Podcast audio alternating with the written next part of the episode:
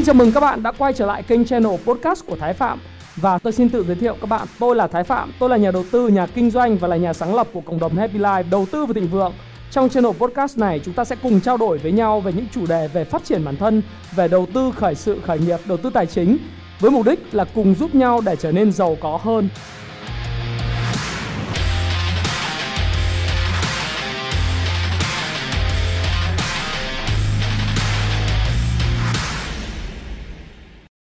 Hi, xin chào tất cả các bạn. Chào mừng các bạn đã quay trở lại với channel của Thái Phạm và chúng ta lại gặp nhau.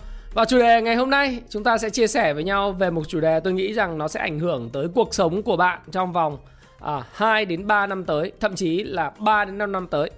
Nó sẽ là những cái tác động cực kỳ xuyên suốt và rất mạnh mẽ lên cuộc sống của bạn và tôi hy vọng rằng bạn có đủ thời gian để xem hết cái video này Video này nó sẽ dự kiến kéo dài khoảng 30 phút nhưng nếu bạn quan tâm tới tự do tài chính của bạn Bạn quan tâm tới cái sức mạnh tài chính của bạn Bạn quan tâm tới tương lai tài chính của gia đình bạn và chính bản thân mình, Thì hãy bỏ thời gian xem cái video này Bởi vì nó cực kỳ quan trọng với bạn.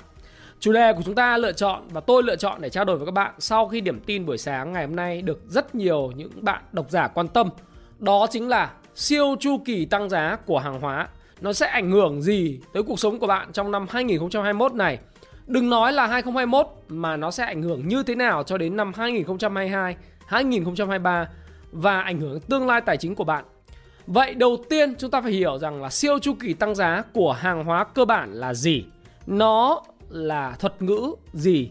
Và tại sao lại gọi là siêu chu kỳ tăng giá hàng hóa? Sau đó chúng ta sẽ tìm hiểu về cái nguyên nhân của nó và những cái tác động, cách thức mà chúng ta sẽ ứng xử với lại siêu chu kỳ tăng giá của hàng hóa.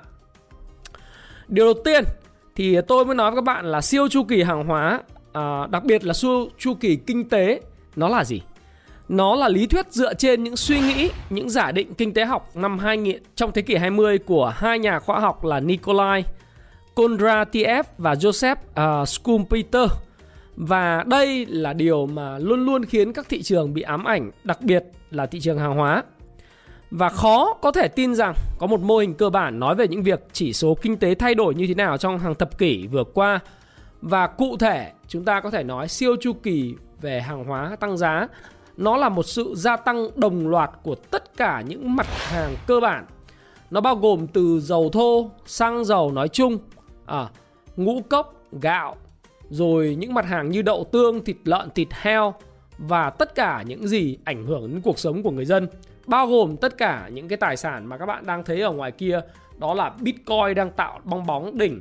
Chứng khoán tiếp tục gầm rú. À, giá nhà đất tiếp tục gia tăng. Vậy tất cả những cái điều này nó là hệ quả tác động của thứ nó gọi là siêu chu kỳ kinh tế.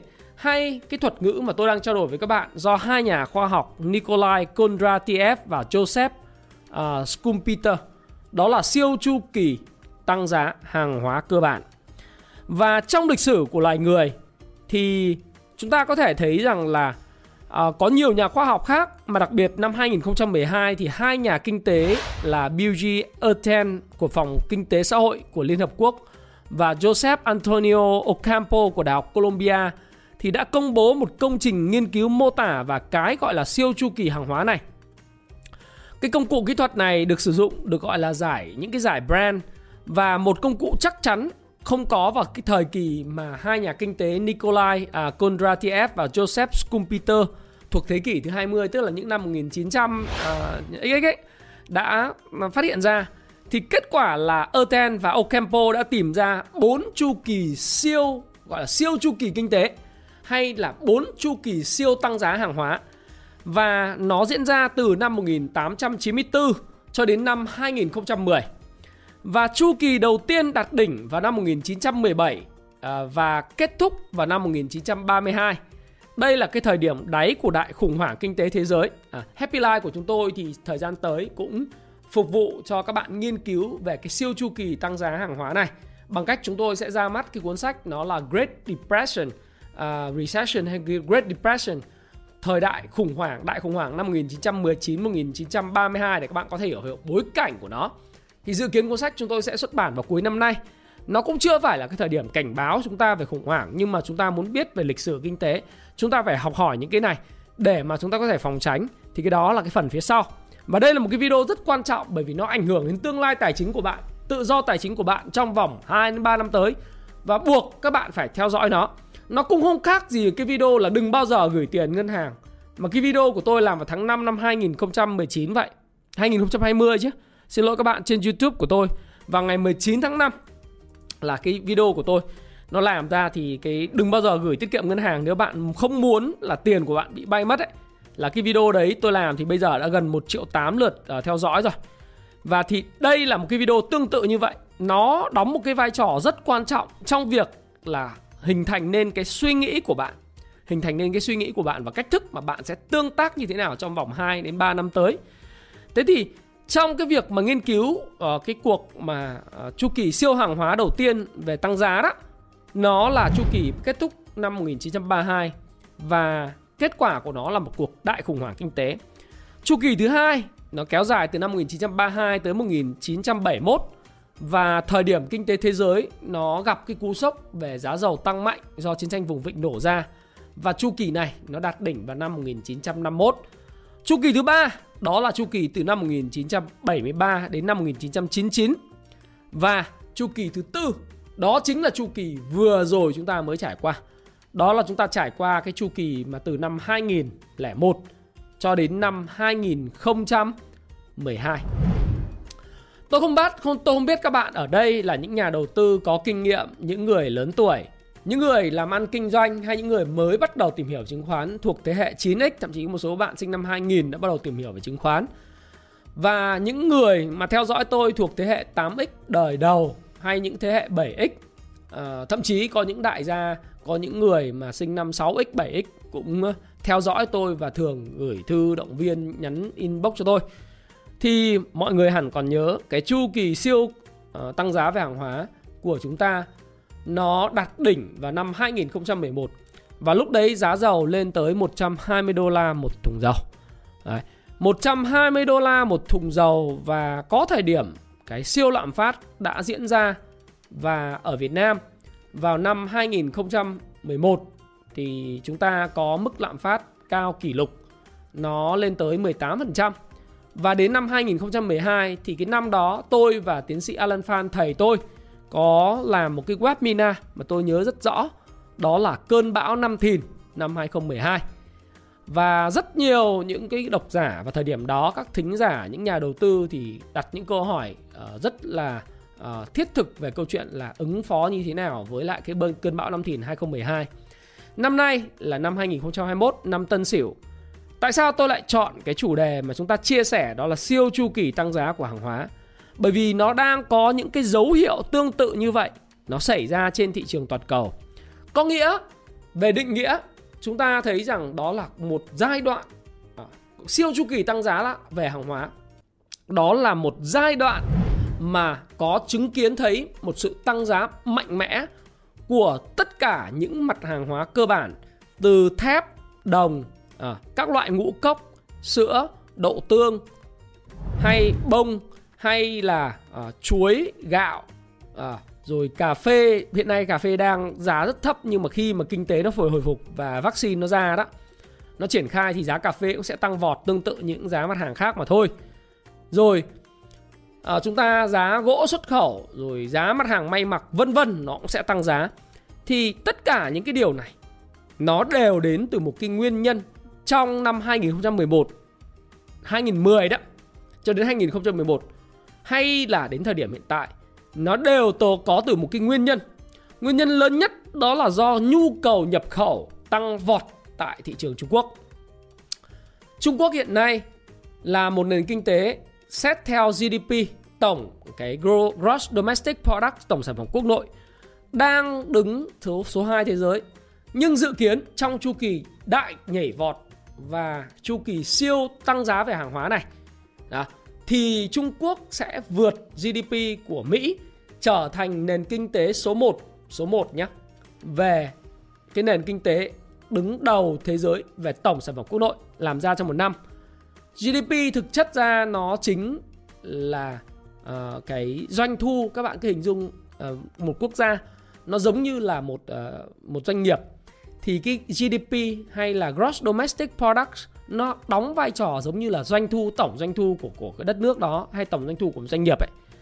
Thế thì xét vào tiêu, tiêu chí doanh thu và giá trị hàng hóa tạo ra trong một năm, Trung Quốc sẽ dự kiến vượt Mỹ vào năm 2025, sớm hơn so với dự kiến vào khoảng 5 năm. Và đây là nằm trong cái chiến lược của họ. Và đây là thời cơ của họ. Và đây cũng là cách thức mà có thể như con Covid-19 này nó đã được tạo ra để nhằm phục vụ mục đích này. Tôi nói theo thuyết âm mưu vậy, tin hay không tin tùy bạn. Hoặc là nó là một sự tình cờ, nó trao cho người Trung Quốc cái cơ hội được vươn lên vị trí số 1 thế giới. Bởi vì bây giờ họ chống dịch rất là tốt, họ gia tăng sản xuất rất mạnh và gần như không bao giờ bị ảnh hưởng bởi cái thứ gọi là Covid-19 nữa, rất là ít. Đồng thời tăng cường nhập khẩu toàn bộ hàng hóa trên thế giới này về và xuất khẩu cực kỳ mạnh, dẫn tới toàn bộ container hiện nay về container vỏ rỗng trên thế giới thì được gom về hết các cái cảng à, bốn cái khu kinh tế mở của Trung Quốc ở Thâm Quyến, ở Sán Đầu, ở, ở Thượng Hải và thậm chí là những cái những những cái cái cảng biển khác của Hồng Kông thì luôn luôn cần hàng hóa để xuất khẩu đi à, xuất khẩu đi các nước phương Tây gồm có Mỹ và Âu Châu. Thế thì Trung Quốc sẽ vượt về Mỹ trở thành nền kinh tế số 1 thế giới về doanh thu, về GDP năm 2025. Và cái siêu chu kỳ tăng giá hàng hóa này nó do cái người Trung Quốc hiện nay chủ động tạo ra. Người Trung Quốc hiện nay chủ động tạo ra Cụ thể là ai chủ động tạo ra không phải là nhà nước mà ở đây là những cái thương nhân Trung Quốc, những người hồi xưa kiểm soát con đường tơ lụa à, từ thời Hốt Tất Liệt nhá. Thờ từ thời nhà Minh à, từ thời cái cái cái thời trước đó là là nhà Tống ấy là làm ra con đường tô lụa sau đến đến thành Cát Tư Hãn rồi con con trai của thành à, cháu của thành Cát Tư Hãn là Hốt Tất Liệt và đóng quân tại Bắc Kinh và lấy Bắc Kinh làm thủ đô. Thì lúc đấy mới tạo ra một cái con đường tô lụa từ Giang Tây cái vùng mà à, sản xuất tơ lụa rồi nhập khẩu các nguyên vật liệu đi qua các nước châu Âu và đến thậm thậm chí là đến đến à, à, nước Ý à, đi từ nước Ý đi qua châu Âu rất nhiều các quốc gia à, và những sa mạc. Thế thì nếu như các bạn ờ, thích thú với chủ đề này các bạn nên xem cái bộ phim Marco Polo trên Netflix để các bạn có thể hiểu được cái con đường tơ lụa và cái thời kỳ của hốt tất liệt như thế nào. Nhưng điều mà tôi muốn nói với các bạn rằng chính những con người mà khôn ngoan, những thương nhân khôn ngoan của Trung Quốc đang đóng một cái vai trò vô cùng quan trọng tạo ra cái siêu chu kỳ tăng giá này về hàng hóa. Nó có tác động cực kỳ lớn đến cuộc sống của chúng ta. Nó tác động đến tôi, nó tác động đến bạn, nó tác động đến tất cả những người đang xem cái video này của tôi và nó tác động đến cả cái đất nước Việt Nam nếu xét một cách tổng thể. Bởi vì nếu chúng ta không cẩn thận thì chúng ta sẽ bị rơi vào một cái bẫy nó bẫy gọi là bẫy reset tức là thiết lập lại cái cái sự thịnh vượng à, thì lúc đấy tôi ờ, một tí nữa tôi sẽ chia sẻ với các bạn là chúng ta sẽ phải vượt qua nó bằng cách nào nhưng cái nguyên nhân chính đó, ở bất cứ uh, thực ra không phải bất cứ mà trong cái lần mà siêu chu kỳ tăng giá này thì nó có xuất phát từ nguyên nhân Trung Quốc Lần trước năm 2010, 2011 cũng là Trung Quốc thì bây giờ lần này cũng là Trung Quốc. Các bạn có thể tìm hiểu cái điều này bằng cách các bạn đánh ờ, những cái thuật ngữ về về về um, uh, tăng giá mạnh mẽ ở ở trên Google hoặc là các bạn có thể đánh cái chủ đề đó là super inflation in commodities à, và các bạn sẽ đọc một số những bài viết trên Financial Times hay là Bloomberg. Bloomberg thì các bạn phải trả tiền. À, các bạn đọc Financial Times, ờ, thời báo tài chính toàn cầu và một số những cái báo khác về kinh tế phân tích rất là chi tiết thì tôi thì tôi nghĩ rằng là ờ, cái nguyên nhân của nó hiện tại thì rất là đúng và thậm chí là đến thời điểm này á nếu mà khi tôi làm cái nghiên cứu này và trình bày với các bạn thì ờ, Goldman Sachs Goldman Sachs là một trong những ngân hàng đầu tư lớn nhất của Mỹ. Và JP Morgan Chase đã cho rằng một siêu chu kỳ tăng giá đã bắt đầu xuất hiện. Bởi thứ nhất Covid-19 nó qua đi khi nó qua đi thì nó sẽ dẫn đến một cái nhu cầu tăng cường sản xuất dự báo uh, bất thường trên toàn cầu. Thứ hai đó là nhu cầu kim loại xây dựng cơ sở tầng uh, tăng mạnh và đặc biệt là năng lượng xanh thứ ba là nhà đầu tư bắt đầu rót tiền vào hàng hóa vì đây là rào cản để chống lạm phát mà một khi JP Morgan Chase và Goldman Sachs đã dự báo thì điều đó gần như là chắc chắn sẽ diễn ra. Bởi vì chính những người đầu tư đầu tư này, ngân hàng đầu tư này, họ cùng với những thương nhân ở Trung Quốc góp phần vào thổi cái giá dầu. Các bạn thấy không? Giá dầu bây giờ đang ở mức 68 đô la một thùng. Cách đây khoảng 3 hôm, 4 hôm nó đạt 70 đô, 71 đô một thùng. Trước đó và khủng hoảng năm à, tháng 4 tháng 5 năm 2020 các bạn nhớ dầu về 0 đô la lên 21 đô, 30 đô, 40 đô và bây giờ chỉ trong vòng có 3 tháng nó tăng 50% lên 68 đô. Và dự kiến nó sẽ không tăng lên 100 đô ngay đâu. Nhìn về đồ thị giá dầu thì nó cần một sự tích lũy.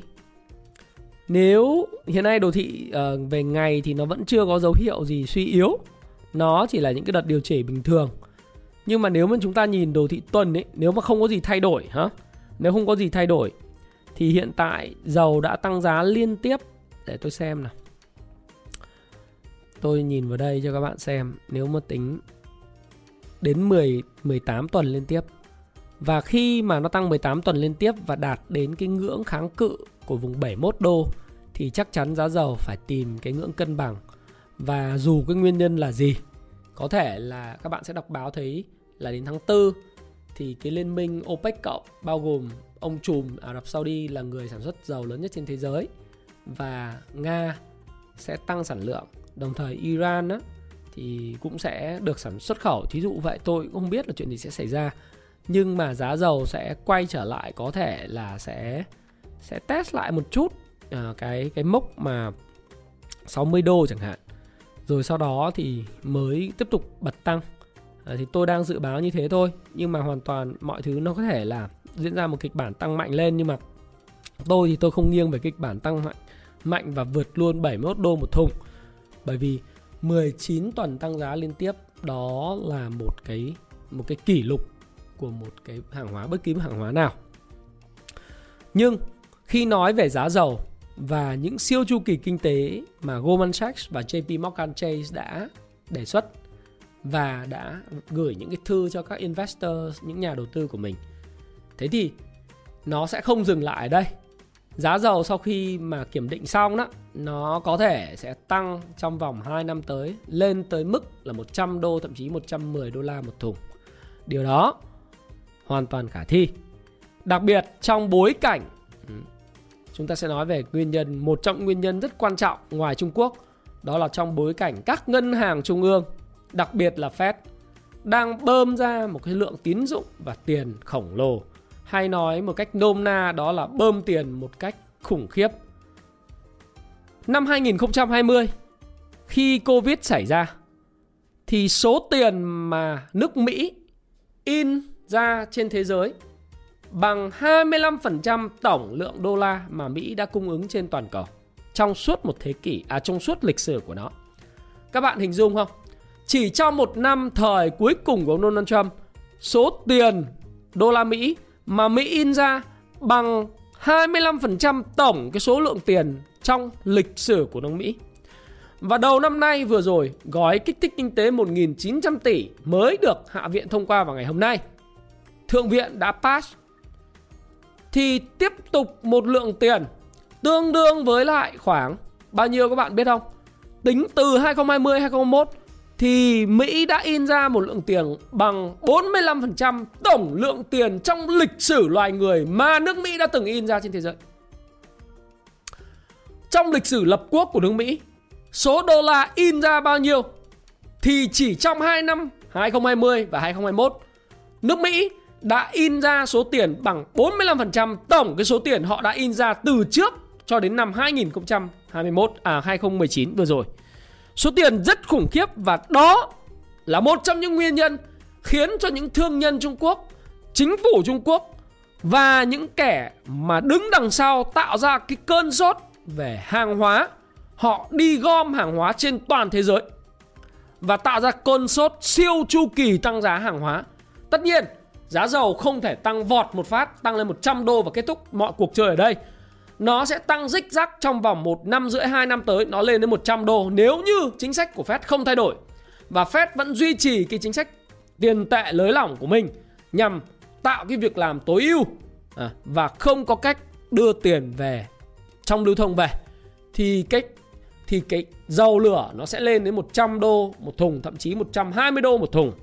Và những mặt hàng khác cũng như vậy thì ở đây nó có nhiều cái sự tranh cãi, nhưng mà có một số các cái cái cái điều mà tôi muốn các bạn nắm, đó là chỉ trong vòng là theo tổ chức, ở đây á, tôi đọc là theo tổ chức ờ, cái này theo Bloomberg nha. Theo tổ chức lương thực và nông nghiệp Liên Hợp Quốc, thì giá lương thực các loại ngũ cốc đã tăng 8 tháng liên tiếp. Các bạn có thấy vô lý không? Tăng 8 tháng rồi, giá thịt heo tăng bao nhiêu tháng rồi? Năm 2020 là năm tạo ra tỷ phú heo tại Trung Quốc thì ở Việt Nam á đã từng tạo ra một cái cơn sốt đưa cái cổ phiếu Dabaco kinh doanh heo từ là giá 1x lên ra 5x đúng không? Bây giờ thì hết hot rồi. Nhưng mà nó tạo ra cái cái cơn sốt giá heo và cũng nhờ cái Covid này mà giá gạo Việt Nam tăng khủng khiếp. Nếu mà cái giá gạo bình quân năm 2020 chúng ta xuất khẩu đi chỉ có khoảng trên dưới 410 đô, 420 đô một tấn thì đã có lúc là chúng ta ký những hợp đồng được là đến 560 đô la một tấn hoặc 500 mà bây giờ là quay về mức 530 đô, 520 đô. Nhưng có thời điểm khan hàng và Philippines họ ra họ họ nhập khẩu bằng mọi giá Trung Quốc gom gạo ấy thì chúng ta đã xuất khẩu được đến 570 à, đô một tấn. Cá biệt có những cái cái loại gạo mà như ST20 là chúng ta xuất khẩu được thông qua hiệp định EVFTA là đến 1.000 đô la một tấn. Và giá à, lương thực gạo nó tăng từ Ờ, so với lại những cuối năm 2019 đầu 2020 là lên tới 25 thậm chí có lúc đến 35% giá gạo tăng rất mạnh. Đó là lý do tại sao các bạn nhìn thấy cái cái cái cơn sốt cổ phiếu Lộc Trời mà tôi không biết Lộc Trời xuất khẩu được bao nhiêu nhưng mà là TG đấy. Nó tăng lên thì tôi tôi không đầu tư nhưng mà tôi tôi nhìn vào đấy để tôi nói với các bạn. Thế rồi uh, hiện nay là Trung Quốc chỉ trong vòng có 3 tháng vừa rồi Trung Quốc đã tăng nhập khẩu hai lần ngô, đậu tương, tăng nhập khẩu ngũ cốc và theo báo chí của châu Âu viết thì họ nói rằng là bây giờ châu Âu hiện nay thiếu các thức ăn chăn nuôi cho gia súc gia cầm, Ôi tôi chết, cả một cái vùng đất trù phú giàu uh, gọi là rất là phồn vinh như thế. Nhưng bây giờ thiếu tất cả những thức ăn đầu vào. Đấy, thì đó lý do tại sao mà các bạn nhìn thấy cái giá sữa. Giá sữa châu Âu rồi giá sữa thế giới giá sữa của của uh, của New Zealand và Úc ấy, nó tăng mạnh như thế nếu mà tính từ đầu năm giờ thì giá sữa nguyên vật liệu đầu vào whole milk á là sữa sữa sữa whole milk là nó tăng vọt. Nếu mà tính từ lúc mà tháng tháng tôi nói tháng uh, 11 à, đi. Thôi bây giờ tính tháng 12 Nó là 3.182 đô một tấn Thì bây giờ nó đã lên tới là 4.364 đô một tấn này Nếu mà nhìn đấy Là nó tăng 35% Phải không? Hơn 35% Nếu mà chúng ta chia cho 3 3 mà 4364 chia cho cái mức mà tháng 12 là 3182 thì nó tăng 37,1%. Cái sữa whole milk đấy. Còn cái sữa mà sữa gầy ấy, sữa gầy tăng cũng kinh. À, sữa gầy tăng cũng kinh. Đấy. Thì các bạn các bạn xem này các bạn nhìn thấy choáng váng đầu óc luôn chứ không phải là vừa. Sữa gầy là tăng từ là 2889 đô 2009 ấy, lên 3.300 sữa gầy thì nó chưa nó nó còn phải chế biến và nhiều bột bơ biết các thứ vào.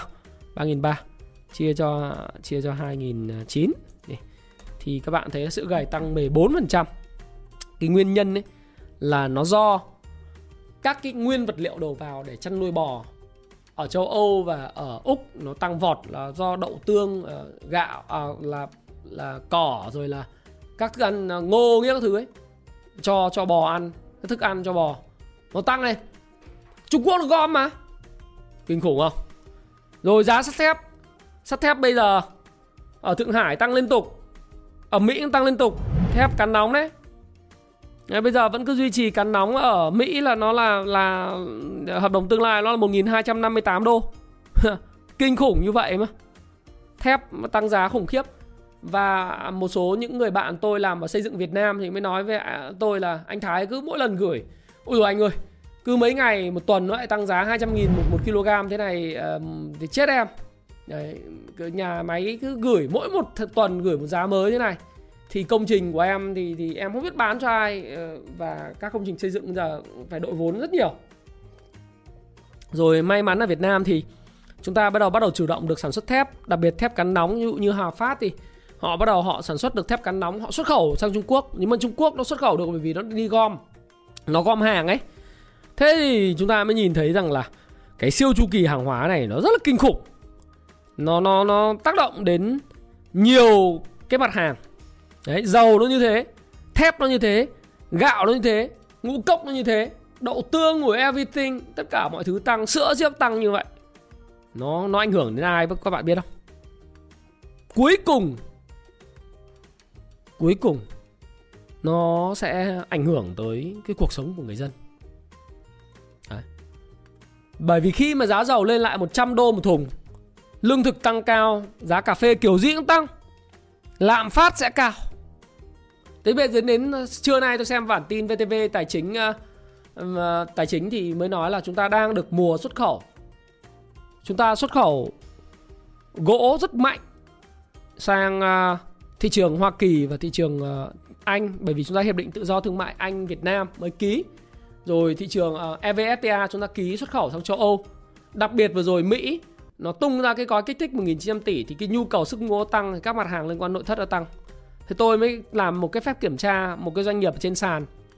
Tôi vào cái trang mà của hải quan tôi coi thì cứ mỗi ngày họ xuất được một container sang Mỹ và uh, các bạn tôi không tiện nói tên các bạn tự tìm Ờ, ở trên trong group Happy Life thì tôi cũng có chia sẻ rồi. Mỗi một ngày họ xuất được một container sang Mỹ. Cái hàng xuất khẩu, cái doanh nghiệp này ở Bình Dương. Hợp đồng ký Mỹ với Mỹ thì khả năng là đã ký đến hết năm nay và không không thiếu việc để làm. Đấy. Nhà máy chạy full công suất. Nguồn nguyên liệu thì họ có một cái nhà máy ở Bình Định mà. Nguyên liệu gỗ Bình Định là số 1 thôi. Chạy full công suất. Mà các bạn kiểm tra trên trang web của Hải quan toàn cầu thì đánh cái tên doanh nghiệp vào. Các bạn thấy là ngày nào cũng có một cái container xuất khẩu, xuất khẩu đi. Rồi bản tin VTV1 uh, ờ, tài chính sáng nay cũng thế, à trưa nay cũng thế. Nó là bây giờ chúng ta rất được mùa xuất khẩu uh, uh, nông sản như là chuối. Rất được giá. Là vì ai gom? Trung quốc gom. Châu âu gom. Bởi bây giờ bây giờ châu âu phải cạnh tranh với trung quốc gom tiền giờ được in ra nhiều, dân nó phải có nhu cầu ăn uống và đặc biệt là xóa. Sau khi mà covid mà đang tiêm chủng có thứ thành công ở mỹ thì xóa, tiêu dùng mạnh, đúng không? Thì đấy, chúng ta được cái được xuất khẩu. Xuất khẩu nông sản, gạo được mua, chuối được mua, gỗ được mua. Tôi tôi tôi tin rằng là may mặc cũng được mùa giày dép được mùa tất cả thứ mọi thứ được mùa đặc biệt là sắt thép chúng ta xuất khẩu rất mạnh. Đấy, thì những mặt hàng như ngược lại một số doanh nghiệp mà bây giờ nhập khẩu những cái mặt hàng đó để sản xuất thì đang gặp rất nhiều vấn đề và buộc họ phải tăng giá bán các sản phẩm của họ bởi vì nguyên liệu đầu vào tăng thì cái giá bán họ phải tăng chỉ trừ những anh nào mà cạnh tranh bằng giá thì không tăng được chứ còn những anh nào mà có thương hiệu người ta sẽ tăng à. Thì cuối cùng nó sẽ dẫn đến là cái cái siêu chu kỳ tăng giá này của các hàng hóa cơ bản nó dẫn đến lạm phát. Lạm phát rất cao. Lạm phát bây giờ chưa lo. Nhưng mà tôi nghĩ rằng là động thái của ngân hàng nhà nước và động thái của các cơ quan ờ, quản lý nhà nước chúng ta có kinh nghiệm rồi, thì tôi nghĩ rằng là họ cũng đã đẩy ý những thứ này Họ theo dõi rất chặt chẽ về chỉ số CPI hàng hóa để họ điều tiết cái cung tiền mà một Ở Việt Nam mình thì cũng rất là linh động. Và tôi không nghĩ rằng là chúng ta sẽ lặp lại những cái sai lầm lớn giống như năm ờ, 2009 mà chúng ta đã lập lại với có kích thích kinh tế 8 tỷ đô la. À, 9, 8 tỷ đô la. 144.000 tỷ nó tạo ra cái cái burden rất khủng khiếp cho nền kinh tế suốt trong giai đoạn mà 2009 cho đến 2014 những cục máu đông về nợ xấu đặc biệt trong lĩnh vực bất động sản nó đã phải cần mất 5 năm để giã đông thì tôi nghĩ là lần này chúng ta có kinh nghiệm và có lẽ là khi mà chúng ta biết những cái hệ quả này à, thì chúng ta sẽ chúng ta sẽ không có gặp về cái những cái hệ quả lớn đặc biệt về lạm phát rồi uh, lâu dài thì tôi nghĩ rằng khi lạm phát tăng cao đó thì uh, nếu việc làm của Mỹ mà ổn lại nhờ cái Covid nó nó trôi qua và tiêu dùng người Mỹ tăng lên. Thì các bạn có thể xem lại kinh tế A bờ cờ của tôi những cái mục như GDP là gì, tại sao Fed quan trọng như vậy vân vân.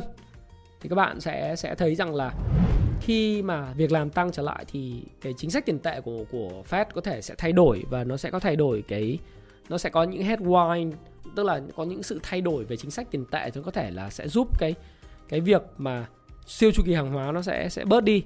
Nhưng với những cái cái cái, cái bullish quan điểm rất là accommodative uh, như hiện tại của bà Janet Yellen, ông Powell và các ngân hàng trung ương châu Âu đó, rồi rồi Úc châu, Ấn Độ, Nam Mỹ, Trung Quốc, Nhật, Hàn thì tôi thấy rằng là chúng ta cần phải theo dõi cái việc này rất kỹ.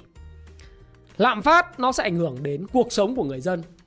An sinh xã hội bị ảnh hưởng. Và đặc biệt người giàu ngày càng giàu, người nghèo ngày càng nghèo. Đấy.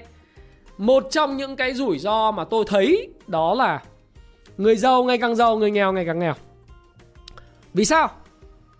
Người giàu thì họ tận dụng được cái siêu chu kỳ hàng hóa này. Và nếu như nếu như các bạn không tận dụng cái siêu chu kỳ hàng hóa này để mà kiếm tiền cho mình đem tiền của bạn đem ra đầu tư đầu tư cái gì? Ờ, xem lại cái video đầu tư gì năm 2021 của tôi. Nếu bạn có tài kinh doanh bạn kinh doanh. Nhưng bây giờ kinh doanh nó gặp khó cái sức mua nó đang bị khó, bạn kinh doanh giờ nhiều khi bạn mất vốn. Bây giờ chứng khoán là nơi bạn có thể kinh doanh. Rồi nếu bạn có tiền thì bạn có thể kinh doanh bất động sản. Nhưng bất động sản thì gặp rủi ro về số lượng vốn, thanh khoản, pháp lý, nhiều thứ. Cho nên trừ khi bạn chắc chắn và bạn có trình độ thì bạn hãy kinh doanh cái đó. Nhưng nếu như mà bạn không kinh doanh mà bạn đem tiền gửi tiết kiệm, hãy coi lại cái video cách đây 9 tháng của tôi 10 cách có thể giúp bạn kiếm được nhiều tiền hơn gửi tiết kiệm nếu bạn gửi tiết kiệm thì bạn đang tự sát về mặt tài chính cho dù lãi suất tiết kiệm nó lên tới 6% một năm nữa thì bạn sẽ là người tự sát về mặt tài chính. Bởi vì sao? Bạn nhìn thấy hàng hóa và lạm phát thực tế của những hàng hóa cơ bản.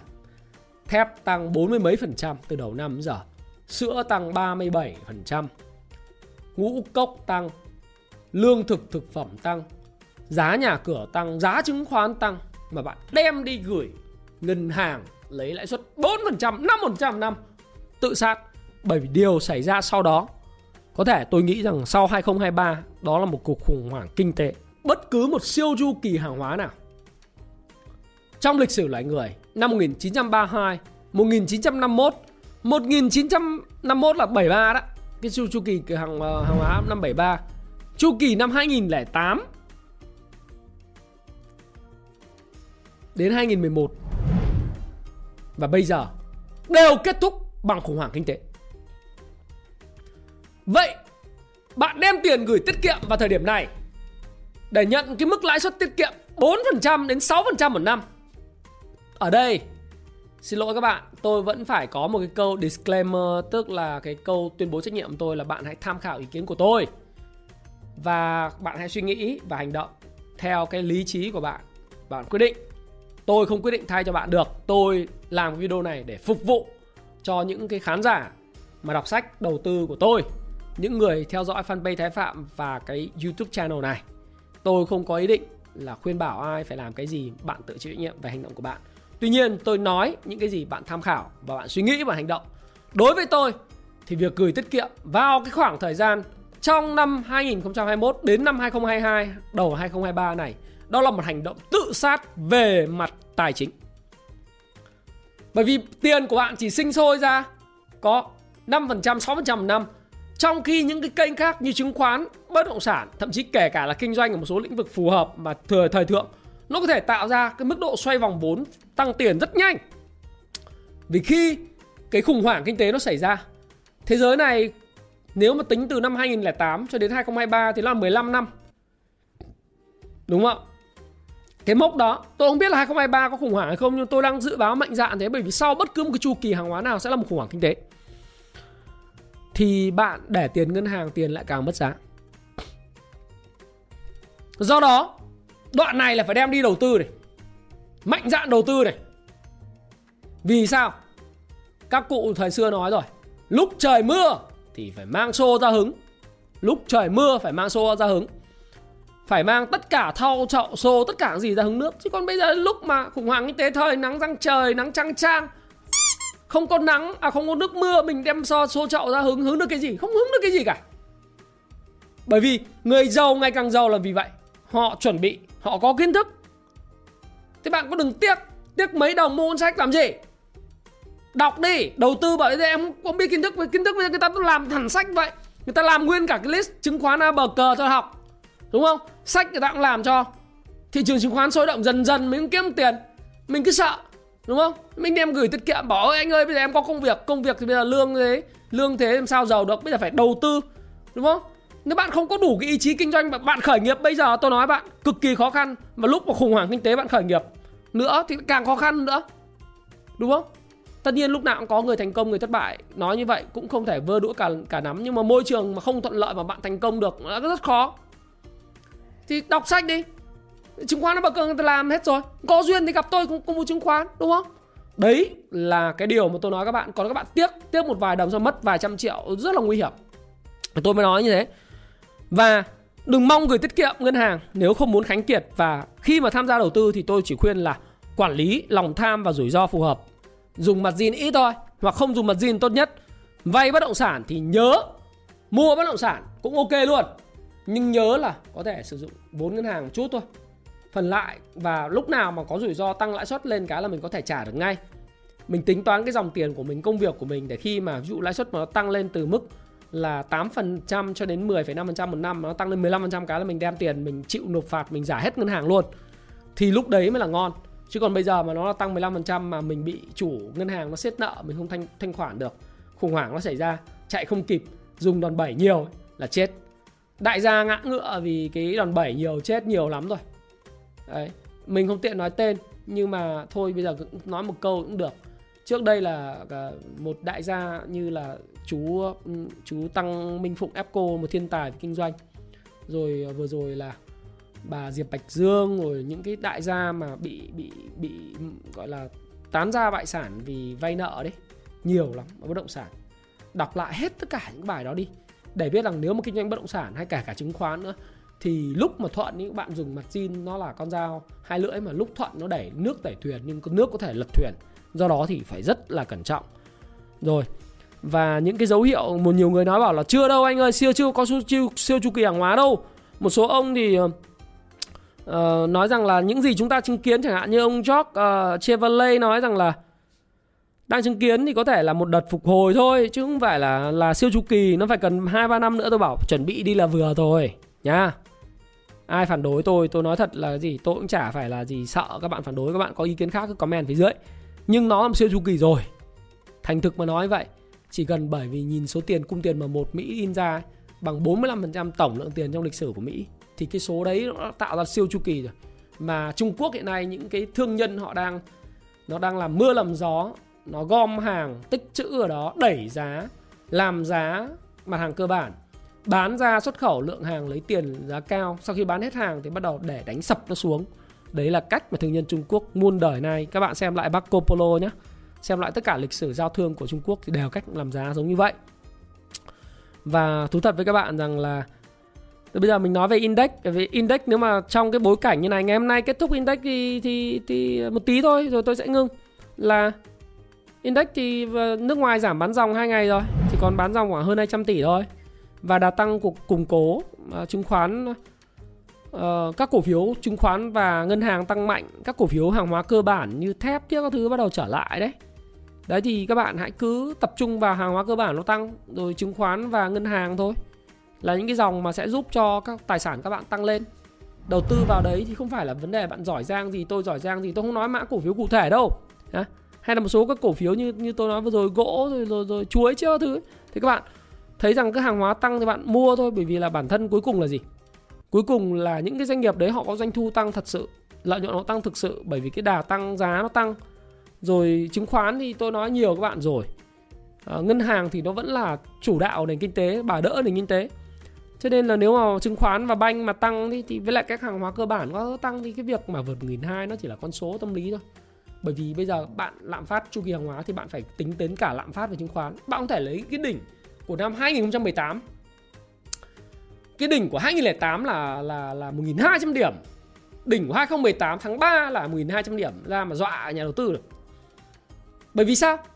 Bởi vì hàng hóa hàng hóa cơ bản nó tăng, thì chứng khoán nó cũng phải lạm phát chứ lạm phát thì làm sao mà mà bây giờ phải, phải, phải lấy 1.200 bạn nhân với mức độ lạm phát thực tế của giá hàng hóa là khoảng 30% bạn nhân ra cái số mà chỉ số index chứ.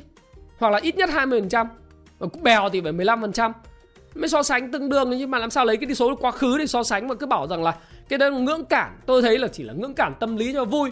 Bởi vì bây giờ cầu lớn hơn cung rất nhiều. Thế không bằng chứng là gì?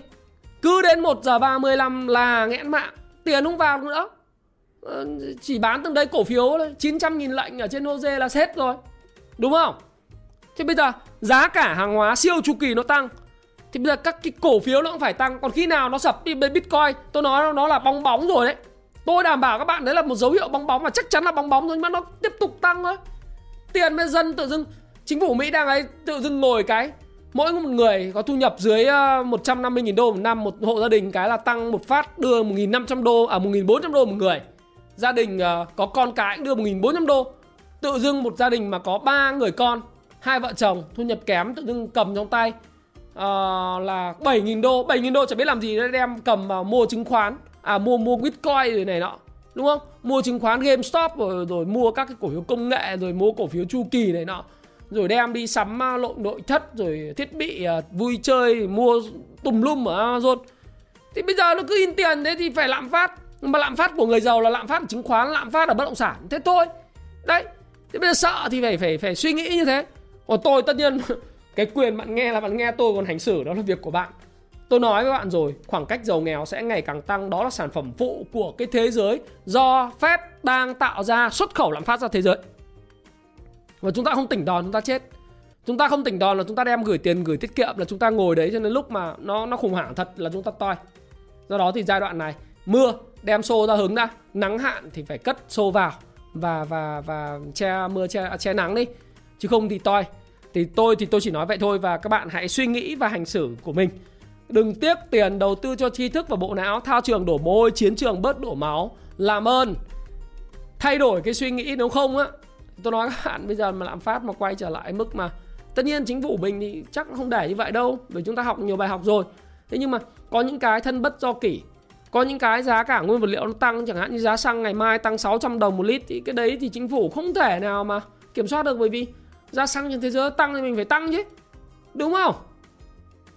Thì giờ sao giờ? Biết là khó khăn nhưng mà tăng phải tìm cách khác trợ cấp cho người dân. Cái đó là chúng ta phải phải phải chấp nhận đó. Và chúng ta phải tự bảo vệ mình trước khi mà nghĩ đến chính phủ hay nhà nước bảo vệ mình. Thì đấy là một cái vài suy nghĩ của tôi và đó là lý do tại sao tôi nói cái video này rất quan trọng với cuộc đời của bạn và tự do tài chính của bạn trong 2 3 năm tới. Bạn không coi phí. Bạn không làm phí. Và không nhìn được trước tương lai là phí luôn. Tôi hy vọng là nó không diễn biến tệ như thế. Và Fed sẽ hành xử khác đi. Nhưng mà tôi thì tôi thực sự không có niềm tin vào Fed nhiều lắm. Bởi vì đã in ra 45% tiền mà trong cả lịch sử Hoa Kỳ đã in ấy. chẳng chỉ trong 2 năm rồi sẽ lúc nó sẽ thu lại và lúc đấy nó sẽ giật sập toàn bộ nền kinh tế xuống. Đấy là điều chắc chắn xảy ra. Và bạn là người đầu tư nhỏ. Tôi cũng thế. Chúng ta hãy chuẩn bị cho kịch bản đó. Và thương vụ để đời. Payback time ngày đòi nợ. Tất cả mọi thứ nó sẽ tới. Bây giờ chúng ta phải làm giàu từ chứng khoán. Chúng ta phải thiết kế cuộc đời chúng ta theo cái hướng đó đó. và thái phạm, cảm ơn bạn đã lắng nghe video và chia sẻ này của thái phạm. Này, nếu mà thấy thích cái video này, like cho thái phạm một câu à một một cái like, comment ở phía dưới, học hỏi là cái gì, tóm tóm lược lại. Tôi sẽ xem năm là cái tóm lược nào hay nhất tôi sẽ tặng cho một cái bộ làm giàu từ chứng khoán và một cuốn payback time ngày đời nợ cho hai người hai hai cuốn thôi. Thôi thì thêm cái nữa là cuốn thứ, thứ ba là là payback à, là thiết kế cuộc đời thịnh vượng nhá. À, tóm gọn lại nó comment ở phía dưới cho tôi biết bạn suy nghĩ gì về chủ đề này cách mà bạn chuẩn bị làm sao. Cái comment hay nhất tôi sẽ lựa chọn nó tôi tặng. Và đặc biệt nếu thấy cái video này mà hữu ích với bố mẹ bạn bác bạn cô bạn chú bạn gì bạn hay những người bạn bè của bạn hãy chia sẻ nó bởi vì nó ảnh hưởng đến tương lai tài chính của họ đấy. Trong 2 3 năm tới mà bạn không chuẩn bị cho cái điều này, thì tôi thích một cái câu là gì? Nếu bạn không chuẩn bị cho thành công thì bạn đang chuẩn bị cho thất bại. Bạn không chuẩn bị cho siêu chu kỳ hàng hóa đang tới, thì đó là bạn đang chuẩn bị cho sự tự vận về mặt tài chính của bạn. Và thái phạm, cảm ơn bạn đã lắng nghe. Đừng quên subscribe kênh thái phạm và hẹn gặp lại các bạn. Hãy chia sẻ những thông tin này nếu bạn cảm thấy nó hữu ích với bạn. Và hẹn gặp lại các bạn trong chia sẻ tiếp theo của tôi nhé.